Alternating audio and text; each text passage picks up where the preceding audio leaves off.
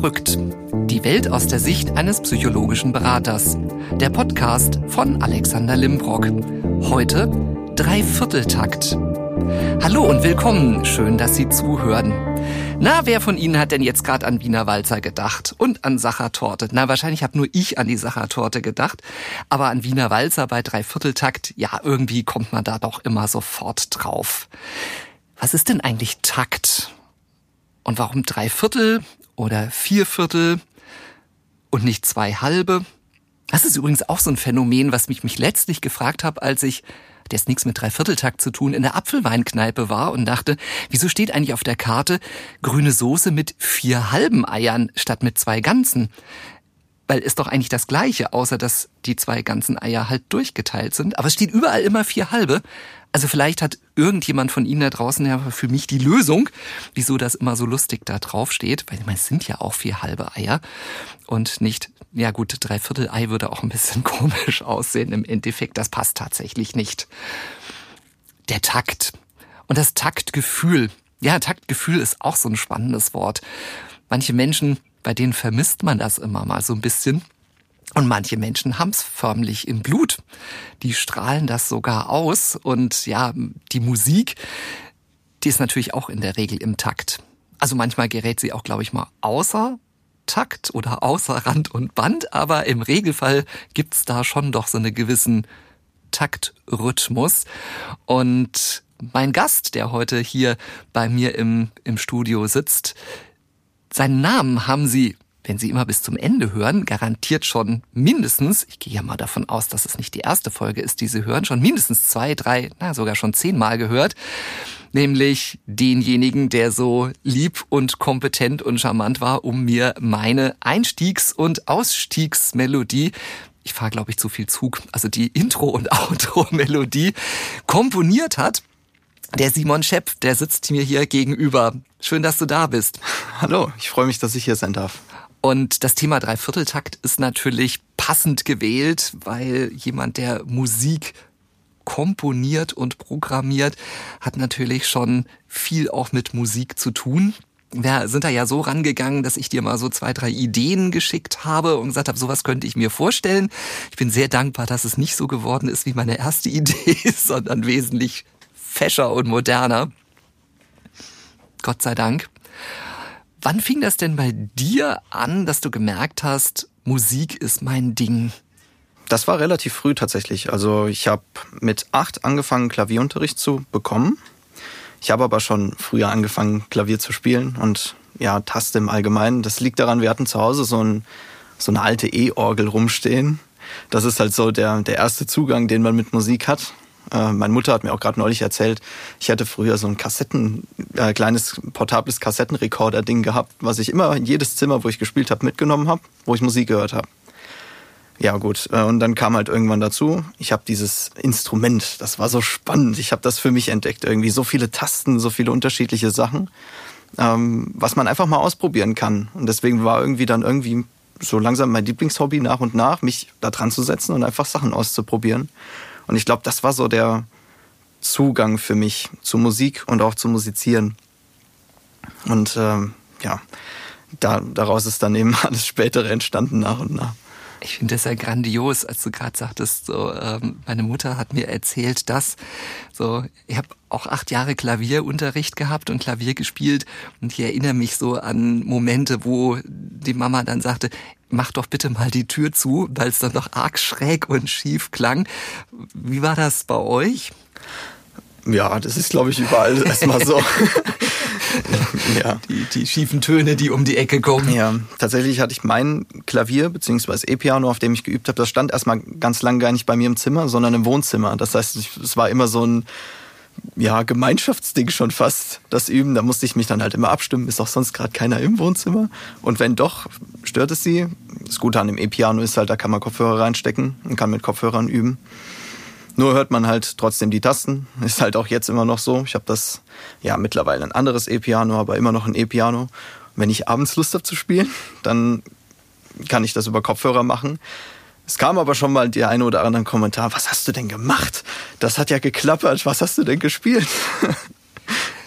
Ist das vorstellbar, fällt mir mal gerade so ein zu dem Thema, ist das vorstellbar, dass man anhand des Klapperns der Tasten ein Musikstück erkennen könnte? Uff, ich glaube, das hängt sehr vom Musikstück ab. Also es gibt vom Rhythmus her bestimmt, nehme ich an. Also gerade wenn es ein äh, sehr markanter Rhythmus ist. Vielleicht ist es aber auch so schwierig zu erkennen, weil auch eben die Tasten nicht alle gleich laut und leise klappern, sondern es kommt auch immer auf die Taste an, je nachdem wie ausgerungen die schon ist. Äh, hört man dann halt unterschiedlich ja. gut, welche Tasten klingen, welche nicht. Vielleicht ist es, ja, vielleicht ist das auch noch ein Faktor, was das angeht. Gab es einen Punkt, an dem du so für dich gemerkt hast, dass du auch eine Begabung für Musik hast?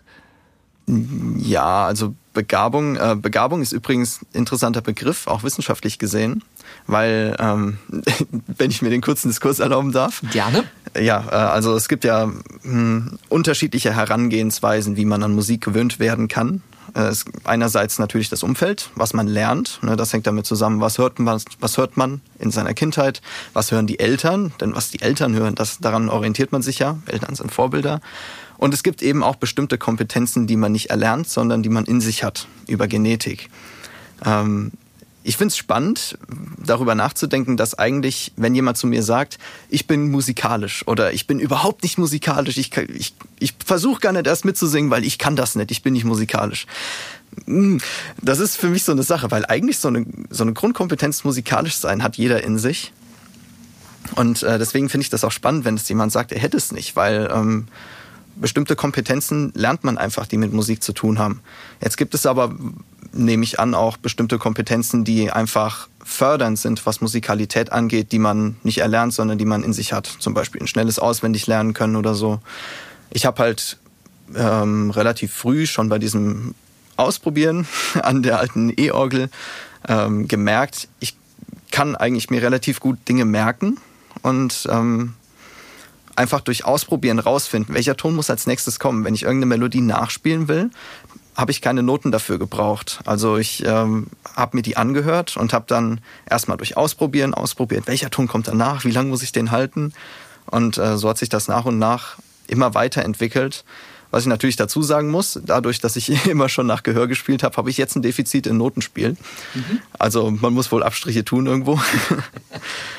ja, aber ich glaube, ähm, so dieses das, das Interesse, das auch schon so früh da war, war vielleicht ein Indikator dafür, dass ich ein gesundes Grundinteresse an Musik habe, was vielleicht, wenn man manche fragt, schon ein bisschen zu viel ist. ja, die Thematik ist natürlich auch die, sprich Instrument T. Es ist ja nicht nur ein Instrument, was du spielst und im Sinne von spielen meine ich auch es auch spielen können. Welche Instrumente spielst du? Ja, ähm, mein erstes Instrument, das ich gelernt habe, war Klavier. Äh, daraus hat sich dann irgendwann entwickelt, dass ich angefangen habe, Orgel zu spielen.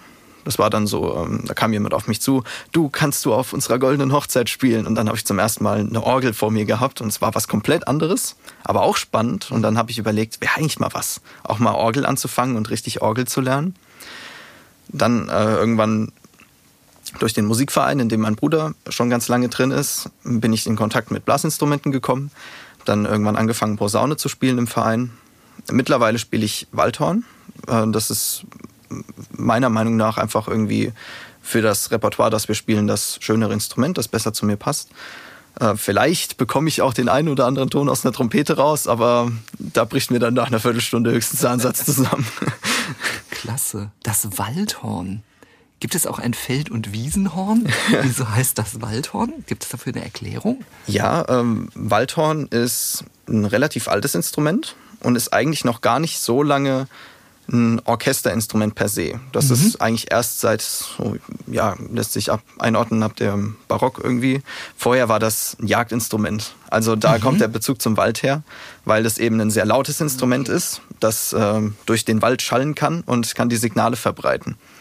Und eingeführt wurde es dann im Barock nach und nach auch als Orchesterinstrument, das trotzdem eben immer noch ganz äh, ja, Wald- und Jagdsignale einbauen kann in die Musik. Also schon ein eher dominantes Instrument. Ja. Und vom Geräusch her auch. Mhm. Spannend. Also habe auch gerade dazu gelernt, das ist ja wirklich interessant, so diese, diese Historie, woher auch solche Instrumente kommen und woher sie auch ihren Namen eben tatsächlich haben, dass sie originär einfach tatsächlich auch eine Aufgabe hatten und nie nur dafür da waren, jetzt im, im Barock beispielsweise die illustren Adligen auf den Empfängen zu unterhalten. Ich glaube, da gab es dann ganz andere Instrumente, die für solche Zwecke verwendet worden sind. Genau. Hast du ein Lieblingsinstrument? Oder magst du alle gleich gerne? ah, das ist so. Ähm, also ich bin noch relativ jung. Ich habe jetzt keine Kinder, aber ich glaube, das ist so eine Frage, ähm, wenn man wenn man Eltern die Frage stellen würde, und welches deiner Kinder magst du am liebsten? Ja. Ähm, man möchte einfach keine Antwort geben. Stimmt. aber ich, ich, hm, ich weiß halt nicht. Also es kommt ja. auf den Kontext an. Ja. Ich spiele unheimlich gern Klavier. Ich habe auch das Gefühl, ich kann auf dem Klavier am meisten realisieren von mhm. Dingen, die ich mir vorstelle. Orgel hat halt auch seinen Charme, einfach dadurch, weil es ein Instrument ist, was komplett anders funktioniert ja. und wo man komplett andere Sachen drauf machen kann. Und so ist es für die anderen Instrumente eben auch. Kommt eben auf den Kontext an. Im Orchester spiele ich aber sehr gern Horn, weil mir einfach die Melodien gut gefallen. Es ist ein anderes Instrument, gerade bei dem Repertoire, was wir spielen, habe ich ja eben schon mal gesagt, ja, ja. als Posaune. Ähm, Posaune ist eher so Harmonieinstrument, spielt immer die schönen netten Harmonien, unten die Akkorde. Ja ist mir aber auf Dauer ein bisschen zu langweilig. Ich möchte Melodien spielen und das Horn hat eben den Vorteil, dass es nicht die Hauptmelodien sind, ja. sondern äh, so Seitenmelodien, die dazukommen und die das Ganze noch ein bisschen ausgestalten. Das finde ich sehr spannend und man kann auch mit dem Horn sehr viel machen. Ähm, es kann eben auch sehr sanft spielen. Das ist übrigens auch der Grund, warum in der Partitur, also Partitur ist die Seite, auf der die ganzen Noten, die in einem Orchester gespielt werden, sortiert sind für den Dirigenten warum das Horn nicht als Blechblasinstrument per se notiert ist, sondern irgendwo in der Grenze zwischen Holzblasinstrument und Blechblasinstrument, weil es mhm. in beide Richtungen gehen kann. Es kann sehr brassig klingen, sehr blechern, aber eben auch sehr sanft und sehr, ich würde schon fast sagen, butterig, also äh, sehr ja. holzig eben. Ja. Und ähm, ja, das als interessanter Seitengedanke. Aber das ist auch so ein Faktor, warum ich sagen würde, ich finde schon das Horn sehr interessant. Ja, ich, dann oute ja. ich mich jetzt und sage, okay, vielleicht ist es doch das Horn. Du hast gerade gesagt, ähm, Partitur und der, der Dirigent. Das ist so. Schrägstrich die Dirigentin. Dirigentin, natürlich. genau, richtig. Genau, MWD, ist immer ganz korrekt. Es ist ja nun tatsächlich so, wir waren ja auch schon mal zusammen in der Oper und haben das ja auch beobachtet. Also das Orchester sieht man ja in der Oper nicht, aber zumindest den Dirigenten. Und ich, jetzt oute ich mich mal in der Beziehung. Ich habe also als als 10-, 11-Jähriger, wenn ich alleine zu Hause war, tatsächlich das Blumenfenster meiner Mutter dirigiert. Ich habe also auf dem Plattenspieler eine Platte aufgelegt und habe mich hingestellt und ich hatte damals so einen Zauberkasten und äh, da konnte man so Mini-Tricks vorführen und da gab es einen Zauberstab und das war für mich der Dirigentenstab und ich habe dann da auch gestanden. Ich kannte die Platten ja in- und auswendig und habe dann auch dem Kaktus gesagt, so jetzt gleich Einsatz. Aber habe dann viel später erst gelernt, dass ja der Dirigent natürlich etwas weiter vorne seine Zeichen gibt, als das, was das Orchester macht, weil das Orchester muss ja wissen, was es tut. Ist das, ich stelle mir das schwierig vor. Ja, äh, du hattest gerade schon gesagt, äh, der Zauberstab dient als Dirigentenstab. Ich glaube, das ist auch so ein bisschen das, was sich die meisten Leute unter musikalischer Leitung vorstellen. Ne? Man schlägt den Takt und alles funktioniert. Aber ich, ich glaube, es geht eher so ein bisschen ich glaube, Simon Rattle hatte mal den Vergleich gebracht, das Simon Rattle, Dirigent aus England. Ähm, ein Dirigent ist eigentlich so ein bisschen wie ein Bundestrainer. Also ähm, das, was man am Ende auf dem Platz sieht, das funktioniert von alleine. Das macht der, das machen die Fußballer von selbst. Ähm, was der Dirigent macht, ist eigentlich davor. Ist die ganze Arbeit, das Einstudieren nach und nach, die ganzen Proben, alles dann nach und nach. Und was dann auf der Bühne passiert, ist eigentlich einfach nur die Performance. Also natürlich muss der Takt da sein, ne? natürlich müssen die Einsätze da sein, vielleicht hier und da auch nochmal ein spontaner Kommentar, was gerade vielleicht durch die Halle oder ähnliches nicht passt, aber ansonsten ist es, ist es fertig und deswegen ist die Arbeit äh, vom Dirigenten auch äußerlich eigentlich, dass man sich manchmal die Frage stellt, warum ist denn der da eigentlich jetzt gerade? Die könnten das doch auch ohne den.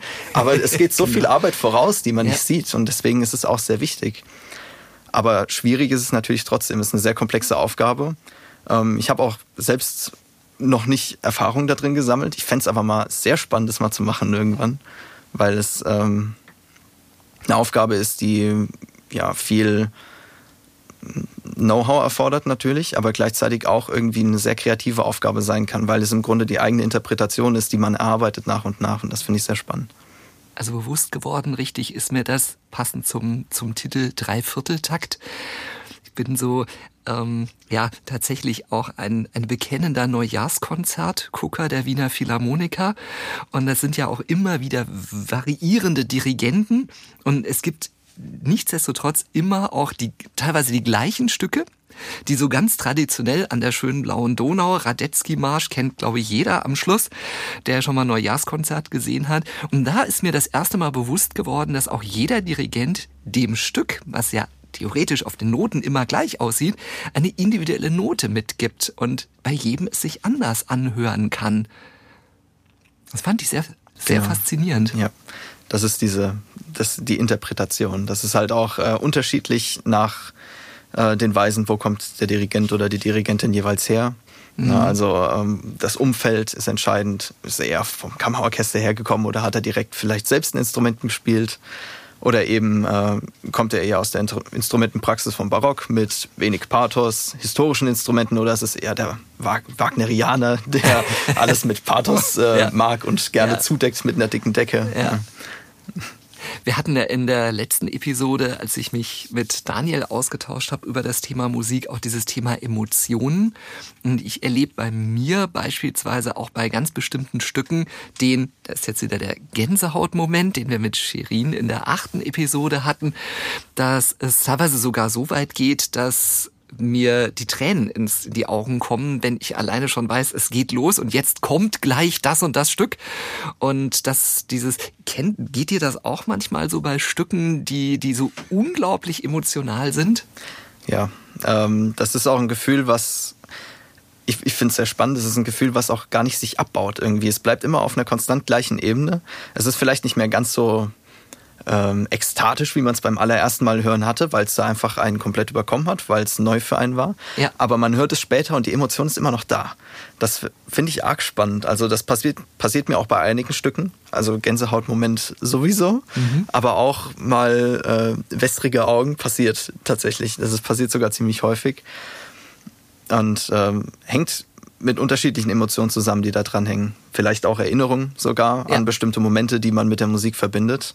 Das ist jetzt zum Beispiel, ähm, es geht in Richtung Nostalgie schon eher. Ja. Gerade im Kontext mit Musik auch eine sehr spannende Emotion auf jeden Fall. Ja, absolut. Also äh, das geht ja teilweise auch bei der Filmmusik so, dass man irgendwie im Kino sitzt in einem ganz bestimmten Genre und eigentlich jetzt darauf wartet und es steht irgendwie glaube, jeder ahnt jetzt schon, in welche Richtung ich gehen möchte. Es gibt so eine bestimmte Science-Fiction-Reihe, die ich also schon von ganz früher her kenne, die jetzt mit Spin-offs und allem drum und dran seit Jahren durch die Kinos geistert.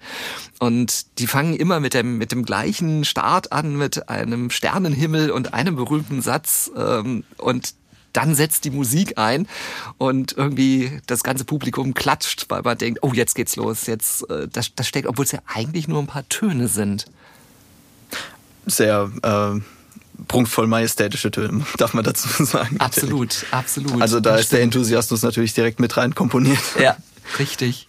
Wir hatten vorhin hier, als wir uns getroffen haben, eine sehr spannende Szene. Und zwar saßen wir hier in meinem Büro, die Fenster waren auf und irgendjemand versuchte mit einem vermutlich Bohrhammer äh, eine Wand einzubohren oder einzustemmen oder irgendwie sowas. Und wir beide stellten fest, dass wir in dem, in dem Ton dieses Bohrers einen Rhythmus erkannten. Wenn man jetzt dieses, diese Musik so verinnerlicht hat, so im normalen Alltag, hörst du manchmal eher einen Rhythmus oder auch eine Tonfolge, wo jemand anfängt, der ist eine Bohrmaschine. Ja, ähm, das ist vielleicht auch so ein bisschen der Fluch, der mich als Musiker verfolgt, aber ich höre sowas immer. Ich kann das gar nicht mehr nicht mehr hören. Ist auch so, wenn ich zum Beispiel in einem Zug sitze und äh, höre Musik, dann irgendwann ertappe ich mich dabei, wie ich tatsächlich mit meiner mit meiner Hand auf meinem Oberschenkel irgendwelche Griffe mitgreife oder irgendwelche Tasten mitspiele, die gar nicht da sind, die ich mir vorstelle.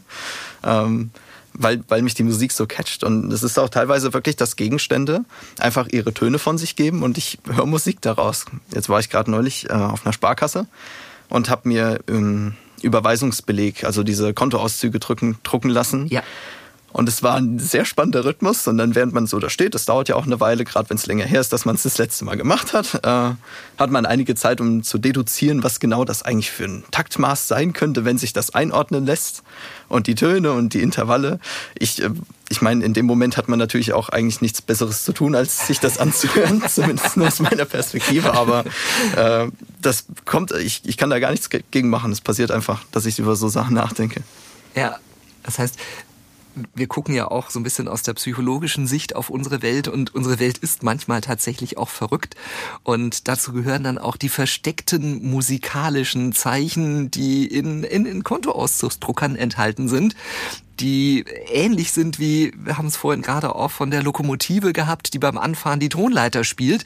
Vielleicht haben Sie das auch schon mal auf dem Bahnhof gehört oder auch manche ICE, die älteren, die geben auch genauso so eine Tonfolge von sich, wenn sie losfahren und man denkt sich, könnte man daraus jetzt ein Stück komponieren, irgendwie die, die anfahrenden und bremsenden Züge, die dann letztendlich auch ein Geräusch so von sich geben. Also, äh, man hört das schon dann. Hm, ja. Faszinierend. Gibt es einen Lieblingskomponisten? Oder sagst, Mensch, oder wir hatten es ja vorhin schon mal mit Liebling, ja, nein. Gibt es irgendwie so eine Richtung, oder sagst, ja, also der fasziniert mich?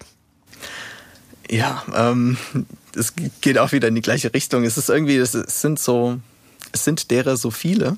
Mhm. Äh, es ist so ein bisschen am Trenden immer mal. Also mhm. ich habe so eine Phase, wo ich unheimlich gern Beethoven höre aus irgendwelchen Gründen. Dann höre ich unheimlich gern irgendwas anderes, was auch immer. Ne? Dann kommt irgendwie eine barocke Phase bei mir. Mhm. Hängt auch damit zusammen, dass natürlich bestimmte Stücke in einem bestimmten Teil des Jahres vorkommen. Zum Beispiel an Weihnachten höre ich das Weihnachtsoratorium von Bach und dann bin ich erstmal bis Ende Januar in der Bachphase natürlich, weil dann dadurch werden andere Sachen ausgelöst. Aber es hält sich, hm, ja, ein Komponist, der sich schon länger hält, und zwar jetzt seit ungefähr zwei Jahren, und den ich durchgehend, den ich eigentlich immer hören kann, der mich überhaupt nicht aufhört zu faszinieren, ist Maurice Ravel. Mhm. Ähm, hat komponiert Ende des 19. bis ähm, in die 20er Jahre, Ende 20er Jahre des 20. Jahrhunderts rein. Ähm, wird zu den Impressionisten gezählt, ist natürlich ein sehr eingrenzender Begriff. Ähm, und ich finde es enorm spannend. Also ich bin hat man vielleicht eben schon mal gemerkt, ich bin so ein bisschen Orchestergeek. Ich äh, beschäftige mich gern mit Klangfarben und ähnlichem. Also wie Instrumente zusammenspielen können, was für Effekte dabei entstehen können. Und äh, Maurice Ravel wurde mal von Igor Strawinski, anderer Komponist aus der Zeit, der Uhrmacher unter den Instrumentatoren genannt. Also mhm. der jemand, der besonders präzise und besonders detailliert mit der Kunst des Instrumentierens umgeht, also die einzelnen Stimmen auf die Instrumente zu verteilen das finde ich enorm spannend. Deswegen beschäftige ich mich auch gern mit Ravel, weil es einfach, man kann es hundertmal gehört haben und man entdeckt jedes Mal beim Hören aber nochmal was Neues. Und es ist einfach eine enorm schöne Erfahrung, auch einfach, weil es meiner Meinung nach eine sehr schöne Musik ist. Und ich bin die bisher, stand jetzt nach zwei Jahren, noch nicht leid geworden. Ich habe jetzt ungefähr alles mal durchgehört, was er komponiert hat. Es sind, das, das Oeuvre ist nicht allzu groß, das sind in eher dicke Dinge, aber dafür weniger. Mhm. Ähm, und es, die Faszination hört gar nicht auf, obwohl ich mittlerweile schon alles kenne ungefähr, aber ähm, es, ist, es hält an und das finde ich sehr spannend. Und das hat auch bisher, glaube ich, noch kein Komponist geschafft, von denen, die ich gehört habe. Und ich finde das gerade so spannend. Äh, Ravel werden ja wahrscheinlich der eine oder andere schon mal in Zusammenhang mit einem Stück gehört haben, was glaube ich, jedem in den Sinn kommt. Wahrscheinlich jetzt nicht unbedingt bei Maurice Ravel, aber zumindest wenn man den Namen hört. Gibt auch ein Damenkleidungsstück, was so ähnlich heißt oder was genauso heißt. Das heißt nicht nur so ähnlich, es heißt auch genauso. Ja, Bolero, das kennen, glaube ich, doch die meisten tatsächlich. Und das finde ich das Faszinierende, wenn man dann über diesen, diese Untertasse hinausschaut und feststellt, wie groß die Servierplatte eigentlich noch ist und was da noch so alles drauf liegt. Ja, zumal der Bolero ist ein relativ spätes Werk von Ravel. Ähm, und Ravel hat irgendwann, er hat sich eigentlich seit, seit der Komposition von dem Stück, hat er sich darüber gewundert, dass das sein bekanntestes Stück ist. Er hat immer gesagt, gerade das Stück, was eigentlich gar keine Musik beinhaltet, ist mein bekanntestes Werk geworden. Das kann ich nicht nachvollziehen. Also lohnt sich da reinzuhören und auf jeden Fall mal nicht nur den Bolero, sondern eben auch mal andere Stücke von ihm zu hören. Jetzt, du hast vorhin gesagt, dass äh, ich bin ja noch jung. Wie alt bist du? Aktuell Stand Sommer 2021. Stand 21 bin ich 21. Stand 21 bist du 21. Genau. Ähm, studierst ja auch Musik und bist da gut im Rennen. Hast du eine Idee, in welche Richtung es beruflich weitergehen kann bei dir? Ja, also ich habe unterschiedliche Ideen. Ähm, ich weiß jetzt noch nicht, inwiefern sich das genau umsetzen lässt oder ähnliches. Ich lasse es da einfach ein bisschen auf mich zukommen. Ich hatte schon mal den Gedanken gefasst nach dem Studium. Also ich habe vor, den Master noch zu machen, auf jeden Fall nach dem Bachelor. Das interessiert mich sehr. Ähm, mein Sicherheitsberuf, sagen wir mal so. Es gibt ja die Leute, die immer behaupten, ach, Musik ist doch so eine brotlose Kunst, da braucht man doch eine Sicherheitsebene, damit man sich äh, absichern kann für später, falls man nichts findet. Ähm, ja, ich hatte überlegt, zum Musikverlag zu gehen. Finde ich mhm. sehr spannend. Ich habe eben schon mal von Partiturseiten gesprochen. Ja ich finde das halt einfach daneben, neben der Tatsache, wie ich eben gesagt habe, dass ich äh, mich gern mit Orchester und Klängen und Allgemeinen auseinandersetze. Ich finde auch einfach so eine Seite in der Hand zu haben und das ist schön ordentlich und die Seitenabstände sind überall gleich und so. Ich finde das enorm ästhetisch. Das ist einfach wunderschön für mich, einfach so eine Seite bestenfalls sogar selbst zu machen. Und äh, deswegen fände ich Musikverlag besonders spannend. Da gibt's ja auch noch diese netten Texte vorher, wo dann noch Erläuterungen gemacht werden zur, zur Herkunft des Stückes und so weiter. Mhm. Und äh, das gehört zu den Aufgaben von einem ja, Musikwissenschaftler dazu, der im Musikverlag arbeitet, eben diese Texte zu erarbeiten, Informationen zu nennen, was das Stück angeht und Entstehungsgeschichte und ähnliches. Das finde ich sehr interessant. Klasse. Jetzt bin ich dir wirklich extrem dankbar, dass du diese wunderbare Melodie für mich komponiert hast. Wir, wir mögen sie, also Daniel und ich mögen sie ja wirklich und eigentlich auch alle, die bisher zugehört haben, gesagt haben, boah, richtig cool, es passt einfach auch sehr gut. Und ich bin dir da wirklich sehr, sehr dankbar, dass du das gemacht hast. Und ja, jetzt, wenn Sie das nächste Mal also dann die, die Musik jetzt gleich dann auch hören, dann wissen Sie auch jetzt, wer hat sie komponiert und wie hört sich die Stimme von der Person an, die sie komponiert hat. Und damit an dieser Stelle danke dir, Simon, dass du da warst. Wie gesagt, ich danke, dass ich hier sein durfte. Alles, alles Gute für dich. Vielen Dank. Ihnen natürlich auch. Und bis zum nächsten Mal. Ihr Alexander Limbrock.